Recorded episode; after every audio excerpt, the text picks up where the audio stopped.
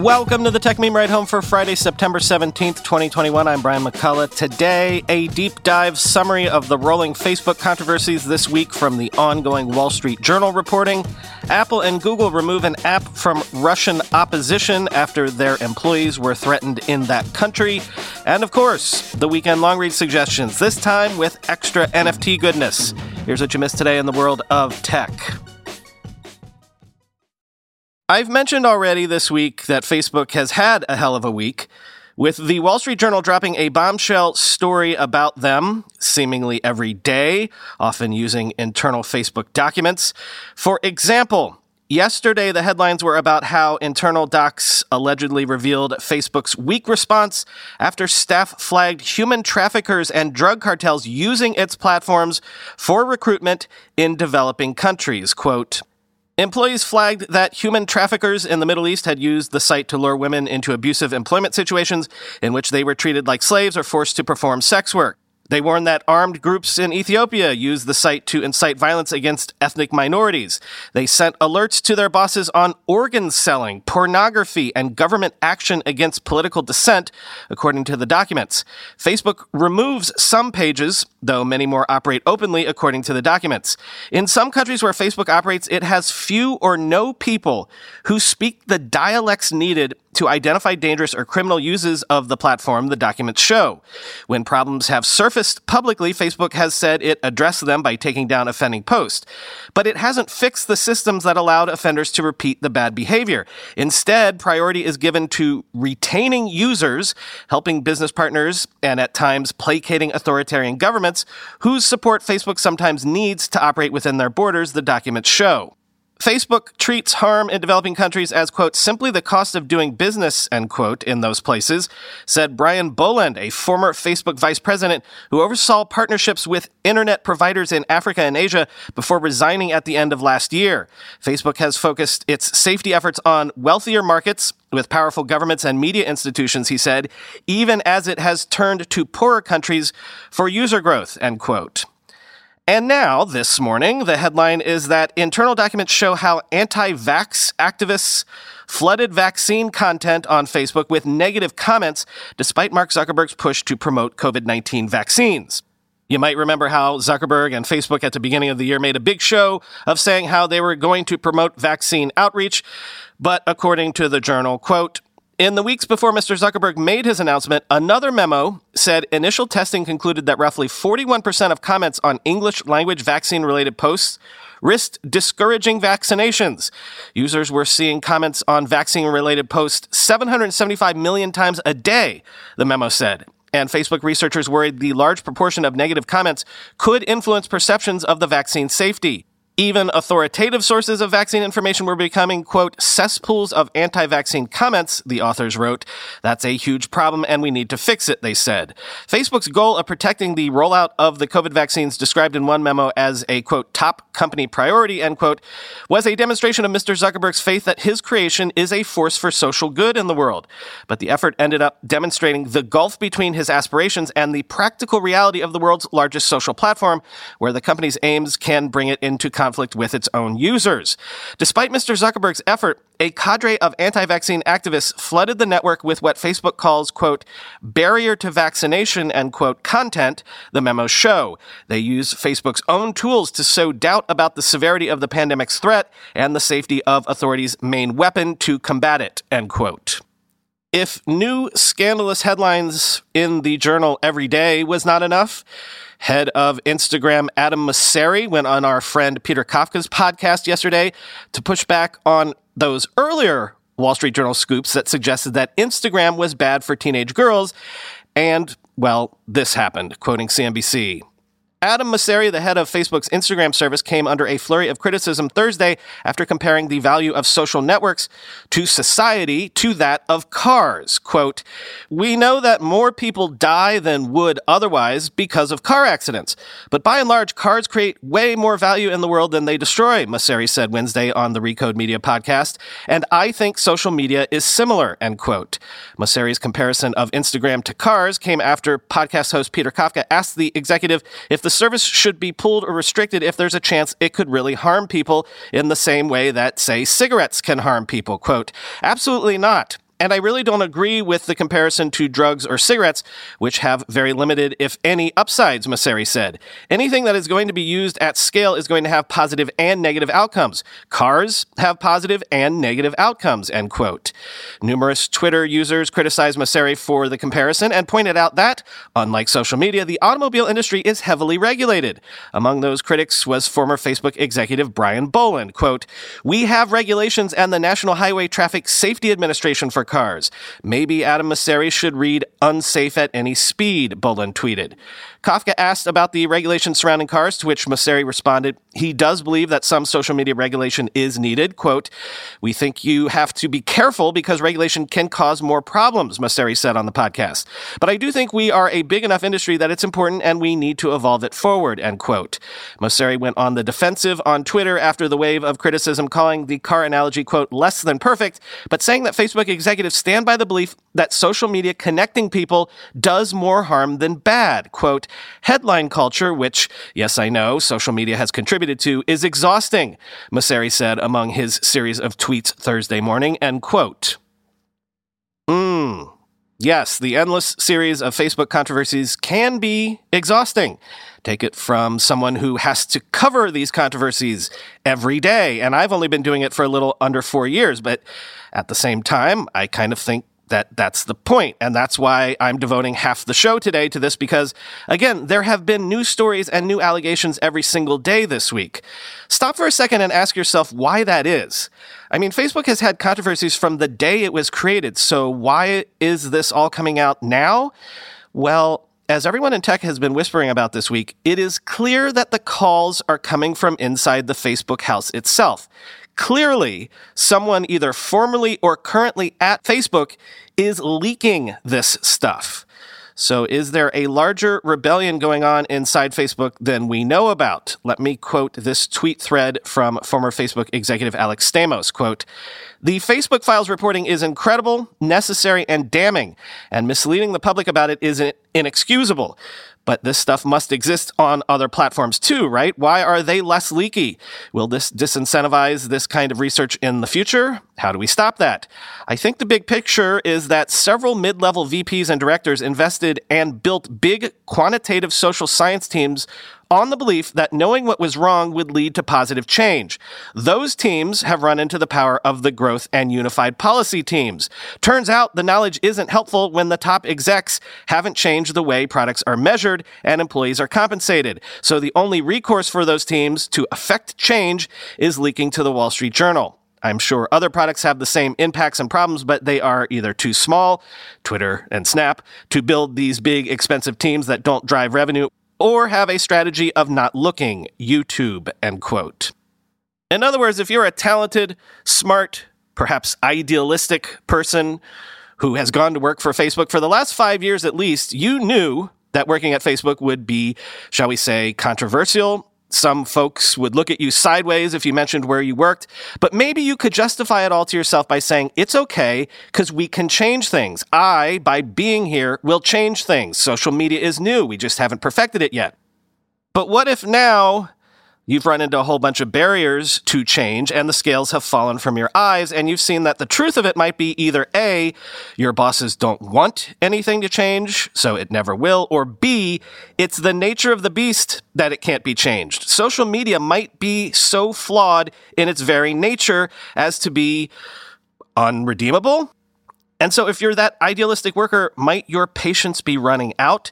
Let me quote from Charlie Warzel's Substack this morning and leave it at that. He's talking about one of the Facebook controversies from earlier this week about how Facebook changed its algorithms a couple years ago, ostensibly to cut down on the messy political stuff, but maybe just made things worse in reality. Quote, "I think it's important to note that the Facebook decision to incentivize meaningful social interactions, their term, wasn't necessarily a horrible, nefarious idea, but increasing these interactions without also amplifying divisive, incendiary content, thus making people feel awful by consuming it, is a big ask." As former Facebook civic engagement team leader Sameer Chakrabarti noted on Twitter, "This work essentially requires a set of philosophical and ethical values about what good and bad content is, and what the network should do to promote the former. Quote, in the absence of an articulated set of values, engagement and growth concerns will win every single time because they are far easier to measure and defend. But without them, we are left with social networks that are inherently amoral, yet control our information sphere, end quote. Now I'm going to pick up quoting from Charlie Warzel again. In other words, Facebook had an ambitious goal, increasing meaningful social interactions, and in large part failed to implement its changes in a way that made Facebook less toxic. Going through the history, I'm struck by how Facebook creates shitty outcomes for its users, no matter how you tweak the algorithms. Pre-2018, the platform's architecture incentivized the creation of some of a lot of medium and low-quality news and entertainment content, which performed like crazy on the platform. It sucked users in and kept them engaged in a passive way that made them feel worse after a Facebook session. Then the company tried to incentivize an opposite platform experience in order to get people to engage with each other. It turned out that this was potentially worse and definitely more politically destabilizing. At the end of the day, Facebook found that two people screaming at each other and accusing the other of being part of a pedophilic cult or stealing an election is, well, a meaningful social interaction. I've come to believe that arguments weighing Facebook's good and bad outcomes are probably a dead end. What seems rather indisputable is that, as currently designed to optimize scale, engagement, profit, there is no way to tweak the platform in a way that doesn't ultimately make people miserable or that destabilizes big areas of culture and society. The platform is simply too big. Leave it alone, and it turns into a dangerous cesspool. Play around with the knobs and risk inadvertently censoring or heaping world-historic amounts of attention onto people or movements you never anticipated, creating yet more unanticipated outcomes. If there's any shred of sympathy I have for the company, it's that there don't seem to be any great options. I think there are plenty of overwrought claims about Facebook that are really not about Facebook and mostly about scoring political points. It can feel performative when people say things like, Facebook is not compatible with democracy, but I do believe that Facebook, at its current scale and in its current design, is not really compatible with humanity, end quote.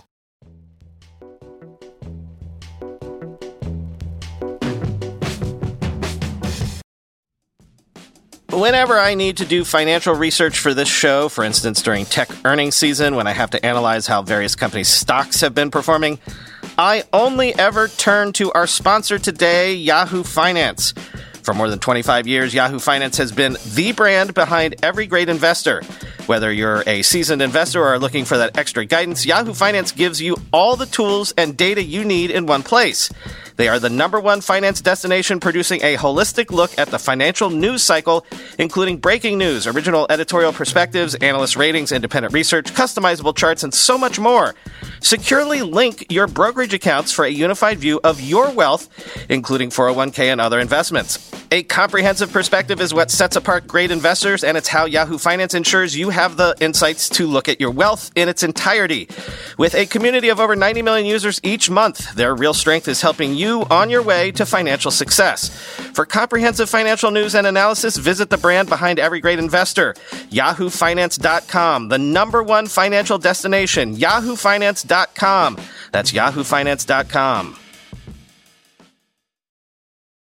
Getting the smile and confidence you've been dreaming about, all from the comfort of your home, isn't a total mystery with Bite Clear Aligners.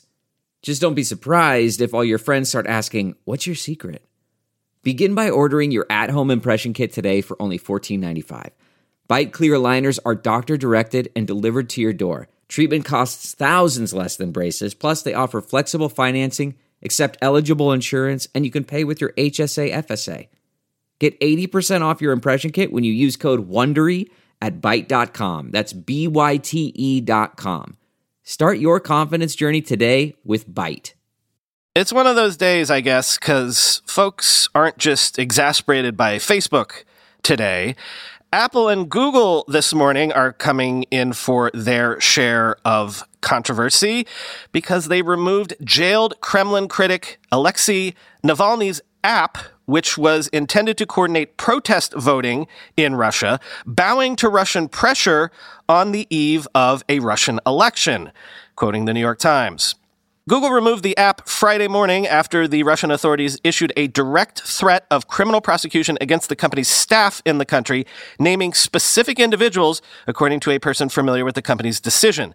The move comes one day after a Russian lawmaker raised the prospect of retribution against employees of the two technology companies, saying they would be, quote, punished.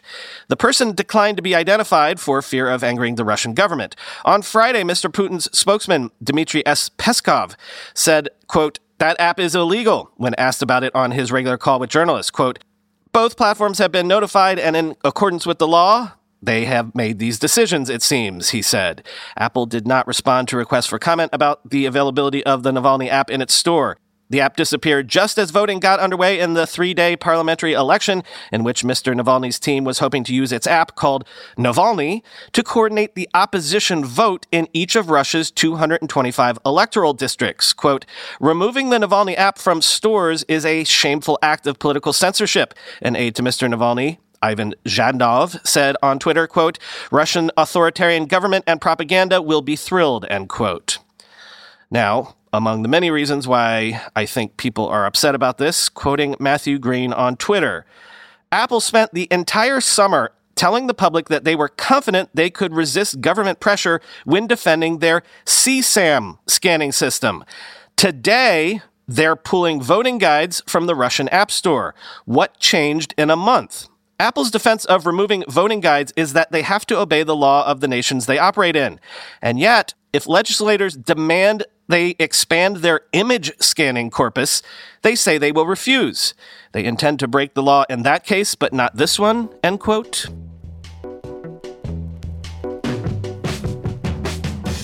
Time for the weekend long-read suggestions. First up, this is a story I didn't cover this week, but Intelligencer has a handy layman-friendly summary of the story, so here you go. Allegations of insider trading have rocked the world of NFTs this week. Quote, in simple terms, Zuu was observing that blockchain data, where all transactions are visible, showed that a wallet associated with Chastain's avatar had been buying up specific NFTs just before they were promoted on OpenSea's main page and then selling them on the price spike that tended to follow. The tweet immediately blew up in the, of course, extremely online world of NFT enthusiasts, where Chastain was known as an active and friendly participant. In the hours following, OpenSea all but confirmed Chastain's breach, calling it, quote, incredibly disappointing.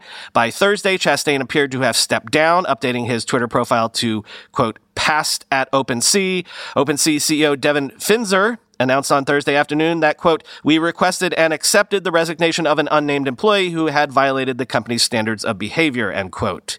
Read the whole thing for more, as this story is continuing to evolve as we speak. If you're not familiar, OpenSea is probably the most popular NFT marketplace. And as that quote mentions, Nate Chastain was a very prominent employee of OpenSea. But, you know, that makes me think that I have to admit that while we've been discussing how NFTs have been everywhere on Twitter and social media lately and done entire weekend episodes to delve into the craze, I've been remiss in sharing a good primer of some of these projects and what the whole excitement is all about. I just keep referring to things like rocks and punks and stuff like that. So here you go. From Decrypt, I've got a handy explainer of what Bored Ape Yacht Club is. Quote, developed by Yuga Labs, the Bored Ape Yacht Club is a collection of 10,000 profile pictures minted as NFTs on the Ethereum blockchain. An NFT, or non-fungible token, acts like a deed of ownership for a digital item, allowing buyers to prove that they own the one and only version of that image. In this case, buyers own an illustration of a disinterested-looking ape with randomly generated traits and accessories. No two images are exactly alike. As the name suggests, the Bored Ape Yacht Club is billed as an exclusive society or social organization, and owning one of the coveted NFTs unlocks that membership. It earns users access to an exclusive Discord server, for example, where fellow owners, including celebrities, hang out and chat. And apes tend to flock together on social media, where the increasingly familiar avatars have united a digital brotherhood of sorts.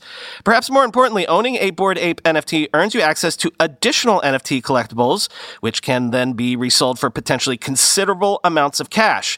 Yuga Labs first offered free Bored Ape Kennel Club dog NFTs to Bored Ape owners, and then later released free Mutant Serum NFTs that generated a Mutant Ape Yacht Club image. It's almost like paying a one-time fee for an ongoing subscription plan for NFTs and perks, end quote. But also, we've covered some controversies surrounding NFTs in the past. For example, what if someone tries to sell an NFT of a piece of art that they maybe don't own? Funny enough, just this week, there's been another controversy about that, quoting Bloomberg. As a young rapper, Jay-Z once teamed up with Damon Dash to sell CDs of his music out of a car in the Brooklyn Projects. Today, the co-founders of Rockefeller Records are embroiled in a legal fight involving one of the most cutting-edge investments, non-fungible tokens. The dispute began in June when Rockefeller sued Dash, seeking to stop him from auctioning off the copyright to Jay-Z's debut album, Reasonable Doubt, as an NFT, which represents ownership of a digital object on a blockchain. Rockefeller says that while Dash holds a one-third stake in the company, it owns the album itself, and he has no legal right to sell the NFT.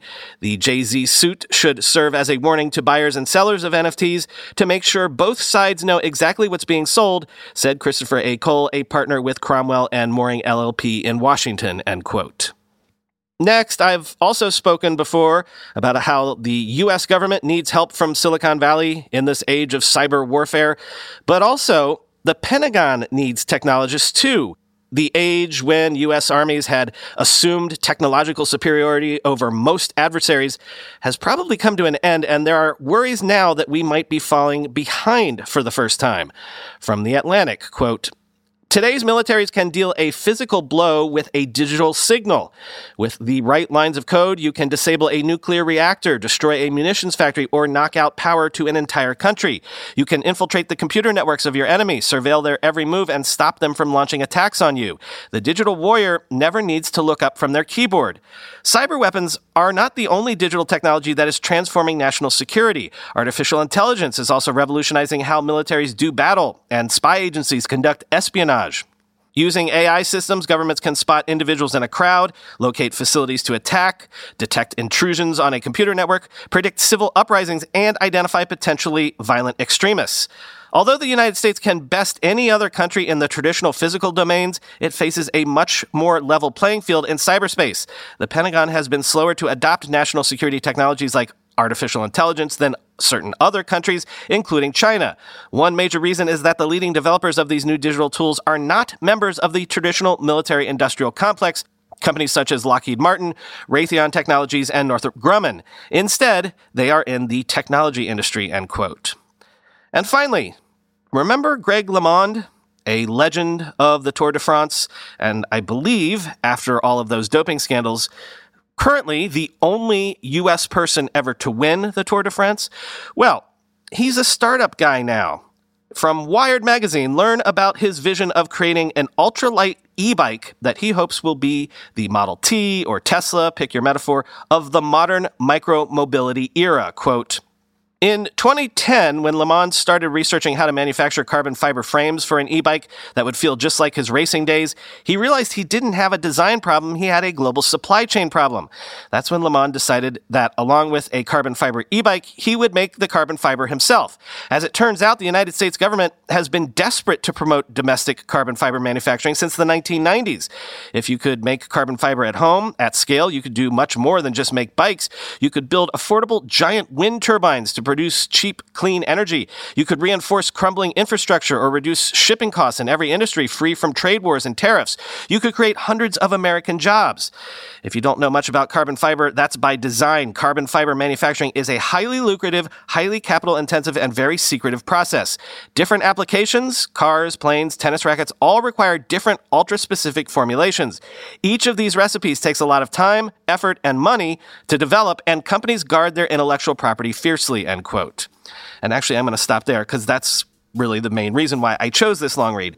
It's a cool entrepreneurial and startup story, but it's just as much about supply chains and materials and carbon fiber as technology as it is about e-bikes and Greg LeMond. It's really great.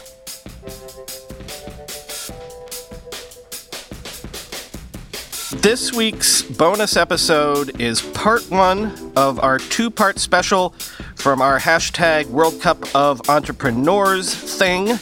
which you all so helpfully participated in. I've been podcasting for 7.5 years now, and this is maybe one of the best things I've ever been a part of. The conversation is very nerdy, but it's also so thoughtful, so fun. I kind of had an inkling the silly tournament conceit would allow us to talk about startups and technologies in a fun way, and boy, was I correct. This is maybe the most fun I've had in front of a microphone ever. Enjoy, and talk to you on Monday.